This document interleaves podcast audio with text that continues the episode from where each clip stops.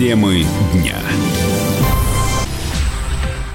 В студии Михаил Антонов. Здравствуйте.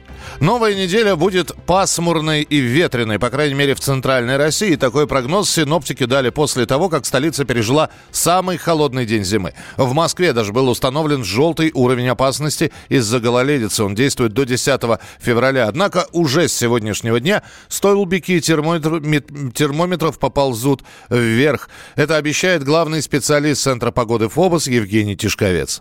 Минувшей ночью в Москве воздух остывал до минус 11,3, ну а в Подмосковье местами до минус 18 градусов. Тем не менее, пик похолодания уже пройден. В воскресенье через Центральную Россию скользнет так называемый верхний теплый атмосферный фронт, который уже затянул небо региона до довольно плотной облачностью. Ну и кое-где возможны такие символические, абсолютно незначительные осадки в виде слабого снега. И это откроет путь атлантическому воздуху, поэтому в течение дня температура начнет стремительно повышаться. В столице это до минус 1, минус 3. В Подмосковье 0, минус 5 градусов. В понедельник ожидается кратковременное улучшение погодных условий. Днем, может быть, даже и выглянет солнце. Ночью уже не ниже 0, минус 5 градусов. Ну и днем можно рассчитывать на слабую оттепель, плюс 1, плюс 3. Ну и дальше, начиная со вторника и практически до конца недели, установится так называемый западно-восточный перенос воздушных масс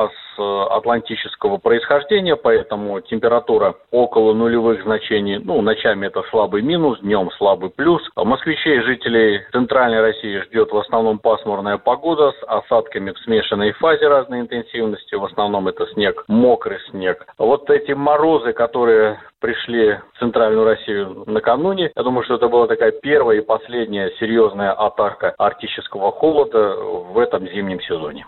И по подсчетам специалистов, завершившийся январь оказался самым теплым зимним месяцем за все время метеонаблюдений. Не только теплым, но и еще и темным. Ранее наименьшая продолжительность солнечного сияния в средней полосе европейской части России была зафиксирована 20 лет назад.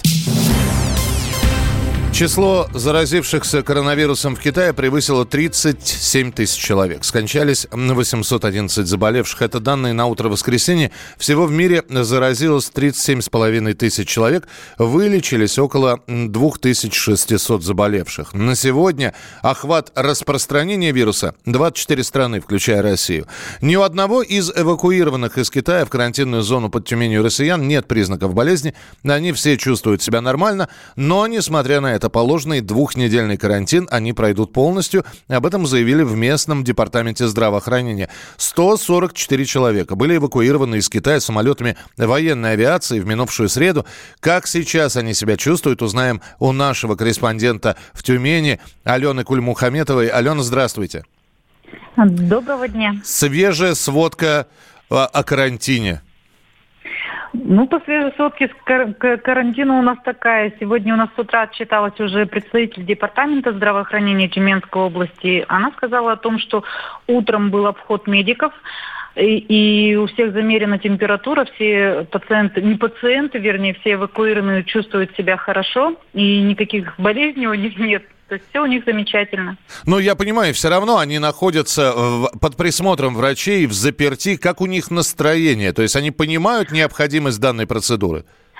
Они живо общаются в соцсетях. Вот у нас несколько наших журналистов общаются с девушкой и с одним мужчиной, как раз с теми людьми, которые сейчас находятся в санатории «Градостроитель». И люди рассказывают, в принципе, активно о своей жизни в санатории. То есть переписка... Люди уже привыкли, да, люди привыкли, и даже, возможно, уже передачки начинаются, люди начинают передавать передачки. Вот, например, вчера у нас соседи из Югры прислали в санаторий шоколад и дикоросы. Это все передали не больным, а эвакуированным. Алена, я напомню, что вы несколько дней назад, выходя в прямой эфир, говорили, что передачи запрещены. А сейчас уже, оказывается, можно какие-то посылки передавать. А как это было принято решение? Посылки передавать, в принципе, можно. Вообще говорят, что изначально нам запретили передавать там фрукты, еще что-то. Мы попробовали сами это сделать, нам запретили. Но вот сейчас общественники начали продвигать эту идею, что нужно как-то поддержать тех, кто к нам прибыл, россиян и граждан СНГ в санатории.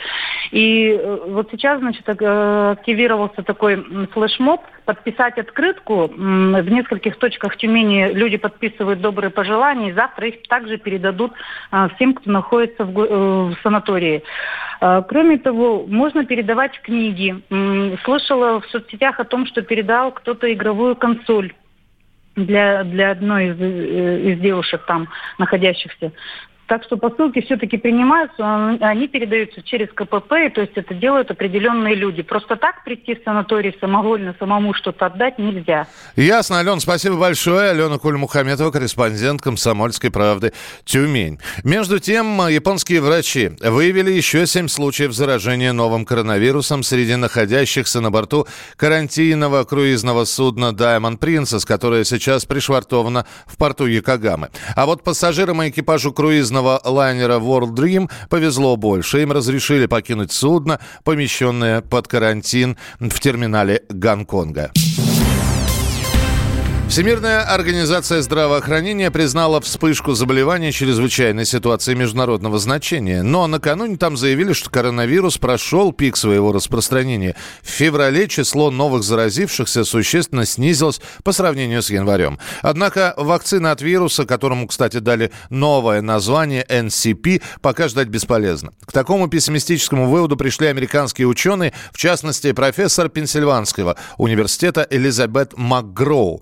Она заявила, что вакцина не будет доступна во время текущей вспышки, поскольку ее разработка, вероятно, потребует в лучшем случае нескольких лет. Однако от будущих вспышек она будет полезна. И с ней соглашается российский коллега, вирусолог Сергей Нетесов.